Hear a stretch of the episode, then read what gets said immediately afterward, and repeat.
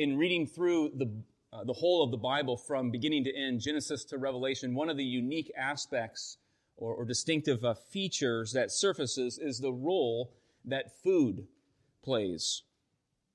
Uh, you, you, can ask my kids uh, or my wife. I've had this idea for some time that someone uh, should come up with a cookbook and name the dishes after Reformed doctrines.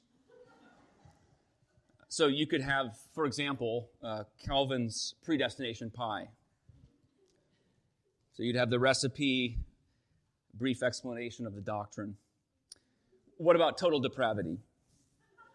Maybe a double, uh, triple cheeseburger, in the middle of which is a s'more. And then that's all just doused with some kind of cheese sauce. The recipes might need some work. Well, beginning in Genesis, the opening scene, one of the opening scenes is with man and woman in the garden. And the Lord says to them, You may surely eat of every tree of the garden, but of the tree of the knowledge of good and evil, uh, you shall not eat. We think of the Passover lamb in Exodus, a picture of God's saving grace. Uh, the manna in the desert, God's provision, his sustenance for his people. Jesus turning water into wine, a picture of celebration and of the coming of the kingdom of the Messiah and his arrival. The feeding of the thousands uh, on different uh, accounts, different occasions in the Gospels. The miraculous hand of the Lord. Uh, we could go on, but as we turn to Daniel and we continue in this book, food takes center stage in the text to communicate a very important message. And that is the believer's call to have an uncompromising faith. So, as you turn to Daniel, we're continuing in chapter 1. Daniel and his companions, we have already seen, have been exiled by Nebuchadnezzar and the Babylonians. This is an act of judgment by the Lord for the sin of his people. So God is behind what is taking place. But Nebuchadnezzar's strategy is to entice Daniel and his friends, lavish upon them luxuries and education, the king's own food, the king's own wine. Why? To conform, to assimilate and conform them to the Babylonian culture. And so we pick up from there at verse 9 of chapter 1 of Daniel. Let's give our attention to God's word. Verse 8. But Daniel resolved that he would not defile himself with the king's food or with the wine that he drank. Therefore, he asked the chief of the eunuchs to allow him not to defile himself. And God gave Daniel favor and compassion in the sight of the chief of the eunuchs. And the chief of the eunuchs said to Daniel, I fear my lord the king, who assigned your food and your drink. For why should he see that you are in worse condition than the youths who are of your own age? So you would endanger my head with the king. Then Daniel said to the steward, whom the chief of the eunuchs had assigned over Daniel, Hananiah, Mishael, and Azariah. And he said to the steward, Test your servants for ten days. Let us be given vegetables to eat and water to drink. Then let our appearance and the appearance of the youths who eat the king's food be observed by you, and deal with your servants according to what you see. So he, the steward, listened to them in this matter and tested them for ten days. At the end of ten days, it was seen that they were better in appearance and fatter in flesh than all the youths who ate the king's food. So the steward took away their food and the wine they were to drink and gave them vegetables. As for these four youths, God gave them learning and skill in all literature and wisdom, and Daniel had understanding in all visions and dreams. At the end of the time, when the king had commanded that they should be brought in, the chief of the eunuchs brought them in before Nebuchadnezzar. And the king spoke with them and among all of them, none was found like Daniel, Hananiah, Mishael, and Azariah. Therefore, they stood before the king. And in every matter of wisdom and understanding about which the king inquired of them, he found them ten, ten times better than all the magicians and enchanters that were in all his kingdom. And Daniel was there until the first year of King Cyrus. In the first chapter here of, of Daniel, Daniel gives us a snapshot of the larger context. In the first verse and the last verse of this chapter, we're not only given the context that this is the Babylonian exile, but for how long? Back in verse 1, we're told it was in the third year of the reign of Jehoiakim, king of Judah, that Nebuchadnezzar came and besieged Jerusalem. That was likely the first deportation in 605 BC. Then you have the last verse. Daniel was in exile until the first year of King Cyrus. That is the later Persian king who would issue that decree permitting the people of God to return to their homeland in 538, 539 BC. A nearly 70 year period of time that Daniel and his friends will be in exile. And this is in part, it seems, to communicate to us that amidst exile, even amidst this bleak, dark time, God is going to have a people. He's going to preserve a people for himself. He will be faithful. He will grant to them favor. He will sustain them. He will fulfill his promises. But it's not going to come apart from God's work in and through the sincere faith and courage of his saints. And that's the first thing to see here in this text. It is the uncompromising faith of Daniel and his friends. We're told in verses 8 to 10 of the text that Daniel and friends would not defile themselves of the king's food or the wine he drank. Again, recall Nebuchadnezzar's aim and strategy. One, enticement. He's lavishing upon them luxury. We see that in the early verses. Two, assimilation. Welcome and engraft them in. And then three, conformity. Make them one of their own. Remember, Nebuchadnezzar not only assigned for them an education, a daily portion of his food and wine, but he had given to them new names. Back in verses 6 to 8. That while the original meaning of, of their names, uh, their original names, reflected something of Yahweh, the one true God, the God they worship, Hananiah, meaning Yahweh is gracious. Azariah, Yahweh is helper. He gives them new names which re- reflect something different, reflecting something of the gods of the Chaldeans, of the Babylonians. So he is conforming them, assimilating them. But notice, Daniel, who authored the book, maintains their original names, as, as you heard through this first chapter. But not only that, they resolve not to partake of the king's food or wine. Why is that? That's clearly central to what's going on here. Why do they do this? It may not be what one would think at first glance. First of all, what would you do? What would you do? The king has given you special attention. You essentially have a seat at the king's table. It's probably like a president or prime minister today. You're probably eating pretty well, like anything you want. Wouldn't we naturally assimilate to that? Well, we might think Daniel and his friends' motivation was to avoid something or anything ceremonially unclean according to God's law in Leviticus and Deuteronomy. But that's likely not the full explanation. Certainly, while some foods among the Babylonians would have been forbidden for the Jews, wine certainly was not. But Daniel's refusing this.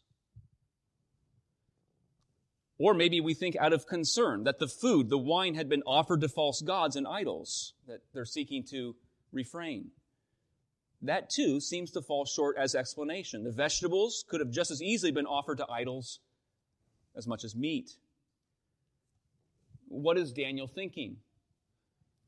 I think what Daniel's thought is, which is so essential for godly living, seems to be the pursuit of holiness, devotion to the Lord, by avoiding the potential snares all around luxury, the snares of luxury, the, the snares of affluence, the snares of comfortability. Here's how John Calvin put it, commenting on these verses. he says, We know how far enticements prevail to deceive us, especially when we are treated daintily with special care. And experience shows us how difficult it is to be moderate when all is affluence around us, for luxury follows immediately on plenty. He says Daniel desired to refrain from too great an abundance and delicacy of diet simply to escape those snares of Satan by which he saw himself surrounded. Think about the beginning or preparation period for Jesus' ministry there in Matthew 4 when he was tempted by the evil one. He goes into fasting for 40 days. He's demonstrating his dependence upon the Lord. Certainly also hearkening back to the 40 year wilderness wandering by which Israel fell short again and again. And now you have the true Israel, Jesus Christ, who will be pure and holy and depend upon the Lord. But he is demonstrating a dependence and devotion to God. Food, comfort, luxury, education, money, affluence can be wonderful things, gifts from God. But Daniel knows the nature of man in his own heart and the power of enticements. We can begin to depend upon and love the things in God's world, his creation, more than depending upon and loving God himself. That's what distinguishes us as the Church of Christ, as Christians. All that we enjoy, we first express thanks to God for it. There is that vertical influence in orientation. But our first passion and love is to be God Himself, the Creator and Redeemer. So Daniel would not have it. His effort was to demonstrate an uncompromising devotion and dependence upon the Lord. When we think about uncompromising faith, we might think of a figure like a Martin Luther certainly appropriate since it's Reformation Sunday. There, Luther, 1521, had already nailed the 95 Theses on the church door in Wittenberg. Uh, years prior, had published pamphlets and other works calling out the abuses of the Roman church, uh, convinced of the doctrine of justification, and now he's charged with heresy. And he's called to that assembly in Worms, Germany. He stands before the authorities and he's called to recant of his position and his writings. And eventually, tradition has it, he issued those words with, with trembling, with fear, knowing his life was on the line. Here I stand, he said. Here I stand. I can do no other. The Protestant tradition, the Reformed tradition, stands on the shoulders of people who have demonstrated an uncompromising faith. That we can know and cherish the doctrine that salvation is uh, in the scriptures alone. We stand in the grace of God alone through faith in Christ uh, to the glory of God. And yet, while we cherish these truths and, and the courageous faith of Luther, we're, we're not standing in his shoes. And we're not standing in Daniel's shoes. We're standing in our own. Often, demonstrating an uncompromising faith comes in subtle ways for you and I. Oftentimes.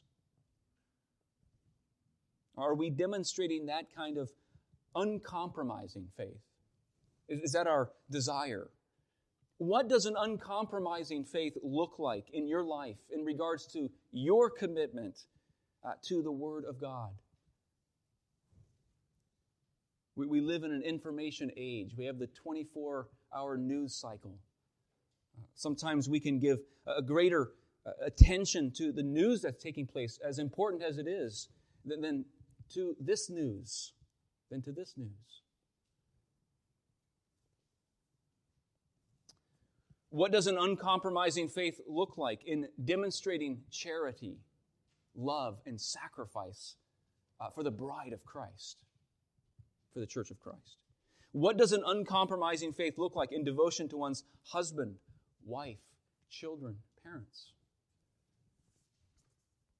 Notice how Daniel demonstrates his devotion and how he seeks to avoid conformity. He's not rash, he's shrewd. He's very wise. We're told in verse 8 that he asked, he asked the chief official to allow him not to partake. And what's the official's response? Essentially, no way.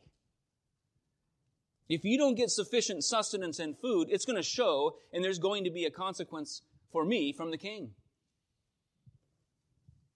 But Daniel persists. When the steward comes, who was assigned to Daniel, we're told, representing the chief official, representing the king, Daniel says to him, Test us. See, Daniel walking that line, he's seeking to be pure and clear, single minded in his devotion. Just test us then for 10 days. We'll eat vegetables and drink water. In other words, that we may not defile ourselves and you, re- may, you may remain in good stead with the king. Just test us. See, Daniel is walking with wisdom, first seeking a life of devotion to God, but he's doing so in a world that requires shrewdness and wisdom and respect. Related are Paul's words to Timothy pray for all peoples, kings, rulers, those in high uh, position that we may live a peaceful and quiet life, godly and dignified in every way. Behind Daniel's devotion to the Lord is a God who is at work. That comes through the whole of the book. This God is revealing to Daniel, granting favor to Daniel. Verse 9 tells us God gave Daniel favor and compassion in the sight of the chief official. That's the work of God. So Daniel's not alone here in his devotion. Throughout the book, we'll see this God bends the will of people. He raises and deposes kings and kingdoms. He causes his people to be favored. So as Daniel enters this 10 day test, he's doing so not blindly or without assurance. He's doing so confident that as he is seeking to honor his God, God's going to be his sustenance. Verse 14 So he, the steward, listened to them in this matter and tested them for 10 days. And here's the question, or perhaps application for us, at least one. Is, is the provision, is the diet, if you will, is, is the diet of God, the provision of God, sufficient, effective for us in this world? I think those 10 days could be taken as a kind of metaphor for our faith journey. Is God's word, is God's prescription, is God's presence enough? This 10 day test brings us back to the, to the Exodus, the wilderness wandering, God's provision of manna for the people. It, it points us forward to Christ and his words in John 6 I am the bread of life. Your fathers ate the manna in the wilderness and they died, but I'm the living bread, that if anyone eats of it, he will live forever. Throughout our faith journey, daily we have the diet of the world, the, the food for life that the world is offering. It's driven by hunger for power, the passion to fulfill selfish ambitions, a pride in the achievement of man, the love of money, and then you have the diet, the food that God has provided in Christ. This is a way of lowliness and humility. The passion for His Word, an expression of dependence upon the Lord, evidenced in a life of prayer. The longing for that better country, so that we're living this life somewhat with a loose grip, knowing there's a better country to come. Recall what the author of Hebrews said about Moses in that great chapter on faith. Hebrews 11:24. By faith Moses, when he was grown up, refused to be called the son of Pharaoh's daughter, choosing rather to be mistreated with the people of God than to enjoy the fleeting pleasures of sin. He considered the rejection, the reproach of Christ greater wealth than the treasures of Egypt for he was looking to the reward. By faith, he left Egypt, not being afraid of the anger of the king, for he endured as seeing him who is invisible. There, Moses had much pleasure to be had in Egypt.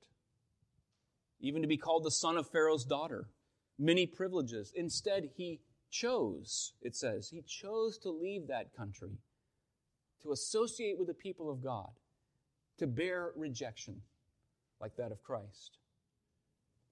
Yet it's that lowly path which contains the food that gives true life, everlasting life, fullness of life.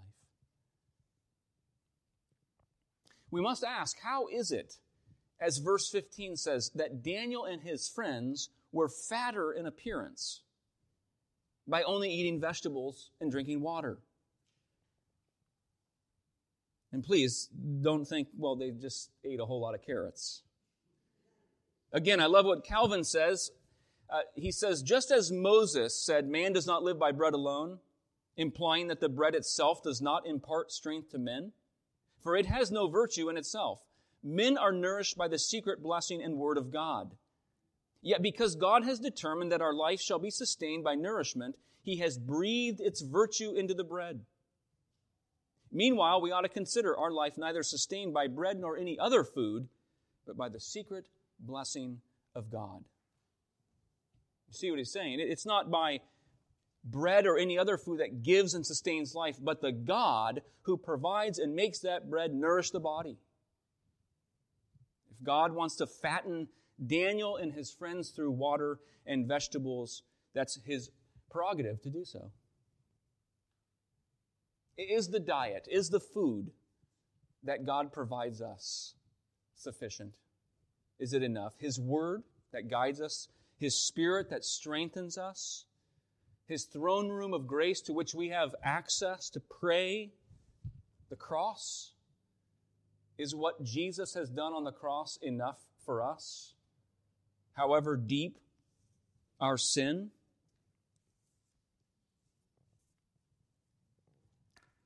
Rock of ages, cleft for me, let me hide myself in thee. Nothing in my hands I bring, simply to the cross I cling.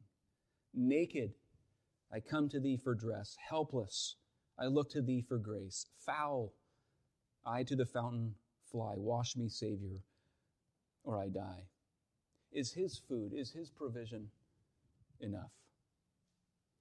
As one steps back and considers the the closing verses of this chapter, which says God gave them learning and skill, understanding in all visions and dreams. They were brought before the king in every matter of wisdom and understanding about which the king inquired. He found them ten times better than all the magicians in all his kingdom. There's a, a larger point. Even in times that appear very bleak, dire, they have been exiled. They are in foreign territory. The temple is destroyed. Yet God is going to have a people for himself. God will cause that people to prosper in his way and in his will. God will use those people for his kingdom purposes in this world. In the end, we're reminded our life and faith should not be defined by what we do not have or by what we've lost, but by what we do have. By what, what we do have. May we hunger for Him. Blessed are those who hunger and thirst for righteousness. They shall be filled. Let's pray together. Oh Lord, how we thank you for the diet, the prescription that you afford, that you provide, that you appoint for us. We thank you for the bread of life that gives us true, uh, deep, everlasting life. We thank you, Lord, for your grace that fuels and motivates our, our hearts to live depending upon you, looking to you in devotion. Would you would you grow us, Lord? Grow our hearts' desire to pursue you, to recognize the, the potential snares of the evil one, seeking to assimilate, conform us to the pattern of this world. Renew our minds, Lord, to have the mind of Christ, to be able to enjoy this, your creation, but to have you as the central object of our praise and worship. Give us that heart, O Lord, we pray. We ask these things through Christ our Lord. Amen.